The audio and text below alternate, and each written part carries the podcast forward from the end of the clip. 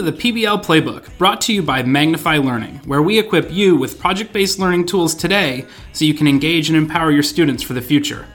We are your hosts, Josh and Andrea, and this is our PBL Project Blitz series, where each month we highlight the work of awesome teachers in PBL classrooms.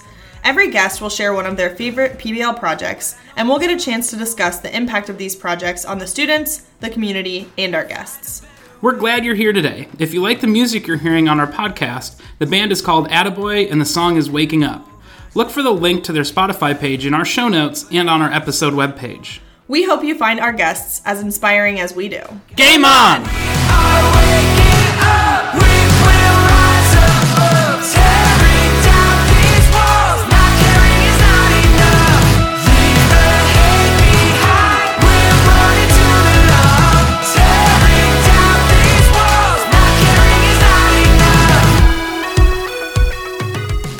Hey everyone, welcome to another PBL Project Blitz episode. We are here today with Megan Reedy. Megan, why don't you go ahead and introduce uh, yourself to our listeners? Tell us where you teach, um, how long you've been connected to PBL, and ultimately um, just kind of where you are in your, your journey with PBL. So, um, as Josh introduced, my name is Megan Reedy, and I am first grade teacher at Dunn Elementary in the Jefferson County Public School System in Louisville, Kentucky. And I have been doing PBL for about four years. Um, I started doing PBL on the suggestion of a principal who thought I'd be really good at it and started researching and trying things. Um, at the time, I was teaching kindergarten and I did three fantastic projects that year. And then I had the opportunity to loop with that class to first grade the next year, where we continued our PBL journey. And it was really awesome to see the growth of my students. Um, definitely uh, two of my favorite years of teaching, having the same group of kids and being on this PBL journey with them. So um, I figured it was time to get my certification in it to make sure that I, you know, could authentically say to families that I was certified in this, and and it gave it a little more. Um, you know, a little more back to what I was asking my families to do and asking my kids to do. So, um, I will continue on. And then this past year, uh, with all of the pandemic things going on, we were home most of the year teaching, and um, I was able to create a virtual PBL, which was also nice to try something a little bit different and to to you know just try my hand at something and to see how it would go, and it ended up going really well. So we're very excited to have you on today. We've got um, several partners in JCPS, and you guys are just doing some incredible work down there. So, you're going to talk to us about a project uh, that you've done today. So, will you just go ahead and dive in and talk about what that project was and some of the elements? So, your driving question, what your kids are creating, how you launched that project, and maybe some of the steps and benchmarks along the way. So this project that I'm talking about today, um, we, I call it my watershed PBL. Um, I wanted to teach my students about um, watersheds and the human impact on watersheds and the ecosystem. Um, so a very authentic project. Um, it also happened to be one of the hardest subject um, PBLs that I have tried with my students. Uh, uh, a lot of people kept telling me, Megan, this is too hard. You need to, you know, you need to kind of dumb this down a little. Your driving question is, you know, it's like high school level. And I said, but this is part of the process. So where they need things changed, I will change it. I will dissect my driving question to make sure that they understand. Um, so, you know, the idea of the project was um, to raise awareness of the human impact on watershed areas. And we have Beargrass Creek right near our school. And it happens to be one of the most polluted creeks in all of Kentucky. And so, um, we, you know, I wanted them to understand that they have an impact on this creek and also what watersheds are. Um, and I wanted them to kind of become conservationists. We, you know, first graders love talking about animals and, and nature. You know, it's something that they're really experiencing and, and starting to understand at this stage of their life. So to make that connection for them as well. Um, so that's how the, the project started with that idea. Um, and then I fit my standards to it. So we do work on water and growing plants um, for science with first grade. So I wanted to make sure that those standards were included as well. But I also reached out for other standards um, reading, writing, math I fit every subject area into this PBL. Um, so I hit standards, but I not only hit standards for first grade, I also hit standards for kindergarten um, and for second grade. So there was some differentiation going on as well. Plus the fact that this is also a really hard PBL, there was a lot of differentiation and concepts that um, I, I didn't know if they were getting them wholeheartedly at first, but through teaching them vocabulary and those important um, parts of the PBL that they really needed to grasp the concept really helped, especially in the beginning. So we hit hard a lot of vocabulary in the beginning to make sure that they understood. Um, and then working with JCPS, we also have our digital backpack of success skills that we have to work on. And those are um, also 21st century skills. So becoming effective communicators, innovators, um, resilient learners, globally and culturally competent citizens, productive collaborators. So those were things I wanted to hit on in the PBL too, um, not only to make it authentic and real for them, but also to hit those things that our district feels are important as well. Um, so we started off, um, I wanted them to know about what um, watersheds were and um, local streams, the ecosystems that happen in those streams, and how e- humans are impacting those watersheds, both negatively and positively, because there are good and bad things that are happening, not just all negative. Um, so we talked about both of those. Um, and then my driving question, and this is this is where it was um, difficult at first. Um, this is where everybody read it and said, "There's no way they're going to understand this." But we dissected each part of it, made sure they understood each part of it, and worked really hard with the vocabulary. And all of a sudden, they just started to understand things started to come together um, so my, my driving question was how do we as emerging innovators create a watershed paradigm greater understanding of environmental impacts and de- design solutions so that watersheds and surrounding areas are more protected.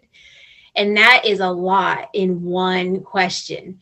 But by breaking that apart i mean that was a lesson in itself over a few days um, working on the vocabulary and breaking it apart making sure they really understood what that question meant. Um, it set the stage for the project. They understood what they were trying to accomplish um, some really great things our entry event um, I, I love this part um, for a few days before I even started the project, I set a microscope out on the table and refused to tell them why it was there. uh, and every day they asking questions, what are we going to use that thing? What is that thing? Um, what are we going to do with it? You know, and building that anticipation for them. And um, so when they finally got to use it for their entry event, it was super special for them. They were so excited. But we looked at different um, specimens of water and they had to try to guess which ones they thought were potable so obviously that was another vocabulary word um, come to find out many adults did not know what potable water was either so that is water that you are able to drink without getting sick um, so they looked at different slides and i had my community partner there and that was their first introduction to him and he was um, posed a question to them about how we could make water safer for both animals and humans. Um, and we looked at slides. So the entry event was really a great hook for them, um, and and they loved it and had a ton of fun with it. Uh, and then you know I also knew what I wanted them to have for end products. So what I wanted them to be able to show at exhibition was something that they were going to create um, and uh, I also wanted them to use the design engineering process in, in this. Um, I think it's important for them to, you know, test things and rebuild things and until they get it the way they want. But we were also using upcycled materials because let's be honest, there's not a lot of money in um, education to spend on things like, yeah, like this projects really.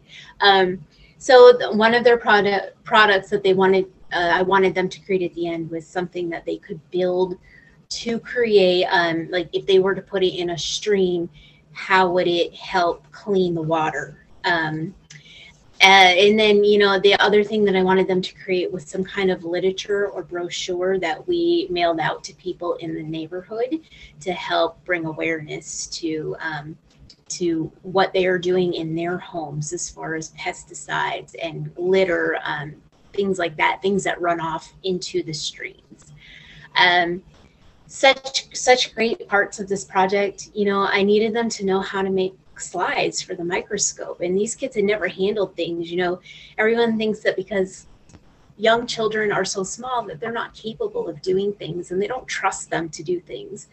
But um, I'm kind of the opposite end of that spectrum. I believe that young children can do many, many things, and sometimes they just need a little instruction. Um, so, how to safely handle glass slides, you know, and and they do it because they're so excited to try new things and they can't wait to do things that, you know, uh, like high school kids are doing or seventh grade kids are doing, you know, and they they want to do it so they they take care and really try hard. Um, I also needed them to know all of those vocabulary words. They needed to understand what we were doing. Um, you know, I wanted them to be able to not not just create a piece of literature that was ready to go, but understanding drafts and reflection. Um, reflection for for six year olds is just as important as it is for high schooler. Um, they need to be able to reflect and see how things went and how things could change or get better. Um, I also needed them to work with people, each other, our community partners. Um, I took them on two field trips for this project as well. And one where they got to actually go play in a stream and see where a stream connected to a larger um, body of water, stream to a creek, um, to understand how if if you did something in the stream, if you littered or dumped some kind of chemicals in there, uh, how that would then flow into the larger body of water, which then flows into another larger body of water and eventually to the ocean and how it affects the ecosystem. So that was a really fun field trip that we took there. Um, and then I took them on another field trip to uh, the water company where I actually set it up for them as to, to learn about watersheds and how to clean water. And that was awesome because um, not only did they get to see how it was working, how the pumping station works, but they did a really, really great job explaining watersheds. Um, and then I also worked with um, so the commissioner of Fish and Wildlife Department, Kentucky Department of uh, Fish and Wildlife, he was the former commissioner for 20 years. He worked with me. I mean, he came in as my community partner and worked with my students every week. Uh, what my students did not know at first was that um, this person was also a, a, teacher in JCPS, and I had the privilege of working with him. So it made it a lot easier for me to find my community partner that way. Um, but between him and um, the field trips. And I also did Skype with a scientist, which is a great resource. Um, so we worked with a hydrologist who was working at the University of New Hampshire. So we Skyped with her. That was a lot of fun. Um, and then I worked in my own building with our enrichment teacher. And um, the kids, the kids made a biome in a soda bottle and um, they actually all got to take home a betta fish in their biome that they created in the soda bottle. So we did a lot of great things with this project and um, a lot of connections to our community. Yeah, it sounds like a really awesome project, and I'm really excited that you recognize and i think this is something that we all like need to learn as educators like it's it's really good to challenge your kids and the fact that your driving question was what it was even though you were working with with students who are first graders and everyone else is thinking like man there's no way they're going to understand this or be able i love that i think that's really important i think that's that's one of the bigger uh, powers of, of PBL is asking kids to challenge that. So talk a little bit about how the students responded to it. Um, you know, what what would they say was their favorite part? You know, what you know what was their learning outcomes? Like did they did they grow a lot or could you see that growth? Just talk a little bit about the student impact this project had. We started this project um, at the end of august. So you know they were new first graders when they came to me. So the growth over time was amazing. Um, one of the things that i noticed most was um, their ability to communicate. So, for their exhibition, they had to explain how they created um, their contraption, but and then they also had to talk about how it would help and also include all of those elements that they had learned about watersheds and how their contraption was going to help. So their communication skills increased immensely. Um, plus, they kind of became conservationists, which is you know my angle for them i wanted them to be more aware about their impact on ecosystems um, and you know, I say, I got a text message one night from a parent who said, all I had to do was run into the hardware store to get some bug spray. And it took us 30 minutes to find an all natural one. You know, I love that though, because they are telling their parents, like, these things are important. You know, pesticides, they go into the ground and then, you know, and then it rains and it goes into the watershed. So they were truly understanding the impact that they had as humans on the ecosystems. And, and that was very rewarding. Uh, their communication skills, like I said, we took a super hard subject area and they fully understood it. Um, and one of the things that they taught me as well, I, you know, I had done as many things as I could in the beginning to help them understand what a watershed was. And um, finally, one of my students just looked at me and said, Miss Reedy, I get it, but I don't. And I said, All right, so what's going to help you understand it better?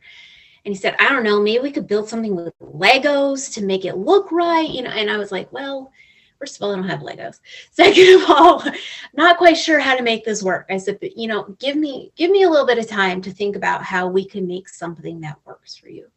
And um, because of their voice, we ended up creating one of their most favorite parts of the project and watching them test a model that they created was very rewarding as a teacher because they were so excited. Um, so we created this model and I put them in five different groups and um, they each were responsible in their group for creating a part of it, and we created a working model. So we had clouds with little raindrops coming down. Uh, they used drills to create holes in the top of a tote. Uh, which another group planted grass, which worked with our science standards. So that all connected very well. Um, and then another group created a catch basin out of cups. So they were designing it with plastic cups and taping and cutting. Um, we put rocks in the bottom. Another group um, dug out styrofoam to create a stream. And when we put it all together, I dyed some water blue. We poured it um, down into the ground, what was the ground in the model, and it went through the catch basin and actually came out and showed how it went into the stream. And after that, their understanding of how a watershed actually works uh, it, it just completely changed the whole project. And that was from them. That was their voice saying, we get it, but we don't, you know? So um, listening to our students is very important too.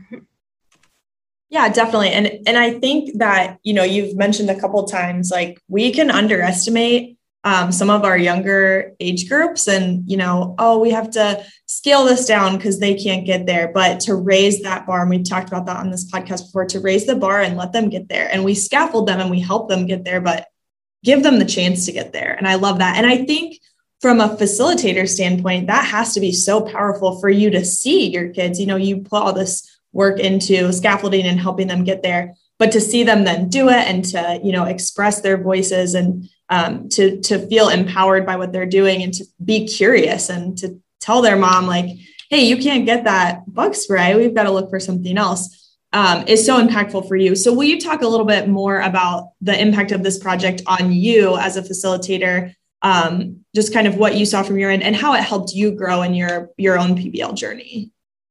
Well, I think that this was really the first project that I had done where I made sure that I had every component um, from uh, I think the hardest, I've had many projects that I've really enjoyed that were awesome projects that the kids really were engaged, but they didn't always include every aspect. Um, I had one that did not include a community partner. Um, that was impact of whaling industry on seaport towns. It was very difficult in Louisville, Kentucky, to find a, a, community partner to work with me on that one. Um, in so this one had i had everything. It had the community partners. It had assessment. Um, i know sometimes assessment is not my strongest area as an educator especially when we start doing these projects. Um, natural mm-hmm. assessment can only take you so far when your district relies on data um, and hard information. So um, that's something i had to work on but this project included all of those things. Um, so this it's what made me grow as an educator through PBL. Um, making sure that how important each component of these projects are, right down to uh, what your driving question is to benchmarks and scaffolding. Um, it, it all works together with a purpose and making sure that each of those, you know, I hit each of those is what made me grow. Um, but I also, you know, when I, I want to teach people about PBL and help people learn more about PBL, especially in the primary classrooms, um, because I think people are scared. They're scared to move away from just the set standards and the set modules that we have. Um, and, and that's what I want to do. And being able to take a project that was so difficult um, in the beginning you know i had to do a lot in the beginning to help my kids understand this but to show people that it is possible that that young children can do very hard things and they can understand very hard concepts. They just need a little bit more on the front end um, and let them use their voice and choice. So uh, this project really was the one that you know showed me as, a, as an educator that each component is very important. Um, i also know that teaching others, they need to be able to see that these kiddos can do very hard things. Yeah, that that's really wonderful. So, I mean, I think that leads into just how we we might close the episode, and and that is usually with asking you um, to share a piece of advice for for our listeners. You know, whether they're in the very beginning stages of their PBL journey and they're looking for ways to um, just figure it out, or they're a veteran teacher who's been doing it for a while, who's looking for a way to to make their practice even better. Um, what what advice would you share with our listeners? Uh, my best advice is, eh, you know, if you have a crazy idea in your head, go with it. Um, don't let other people tell you that you can't do something. Um, you know, you do need to make sure that you're hitting your standards and that they are relevant to the content that you are expected to teach for whatever district you work for. But you can make many standards fit different projects. So, you know, think outside of the box. It's okay. It's okay to think like this is crazy. Kids using drills and hammers and nails and um, sending children home with a betta fish. You know, all of those are kind of crazy concepts in your head, but it's possible to do. And, um, you know, don't let anybody stop you by saying, you know, this is too hard. You're not going to have time for this. Because what ends up happening with PBL is that your kids want to do it so badly that it's hard to not spend most of your day doing it when you're not in an immersion classroom. Um, and that's that's where i am in my district. We are not an immersive school so um, i do have to make sure that i still hit all of my other subjects as i'm expected and include pbl but pbl includes all of those other subjects so easily um, that you can do these wonderful projects. And it's so exciting to see how excited the kids are. Um, it also brings interest back into teaching for me. So, my best advice is to go out there, get a crazy idea in your head, try it, um, and just work it out on paper and make sure that you have all of your components. Uh, community partners are so important and they're so beneficial. Um, my students loved uh, the fish and wildlife person that worked with me um, take them places you know? Uh, i think we all we get hung up in field trips have to be a whole grade level trip. Um, you know work something out with your administrator and that's what i did. And my kids were able to go and have two really really beneficial field trips that directly worked with pbl um, so just think outside of the box make things work. Um, you know as educators we we have that ability to think about things differently and and to do things uh, just just differently than how um, society would normally look at things because we're always having to change. We can never just do things the same. So take that to pbl too and just do things that um, people wouldn't expect. And that's where you're going to find fun and see the joy in the students when they're learning that's so powerful. Such good advice for our teachers at all levels. But I think just to hear the incredible bar that you set for your kids and to, you know, see them rise can be um, telling for, for all of our listeners. So thank you, Megan, so much for spending time with us today and sharing this project. Well, thank you. I had a blast. Ready, break.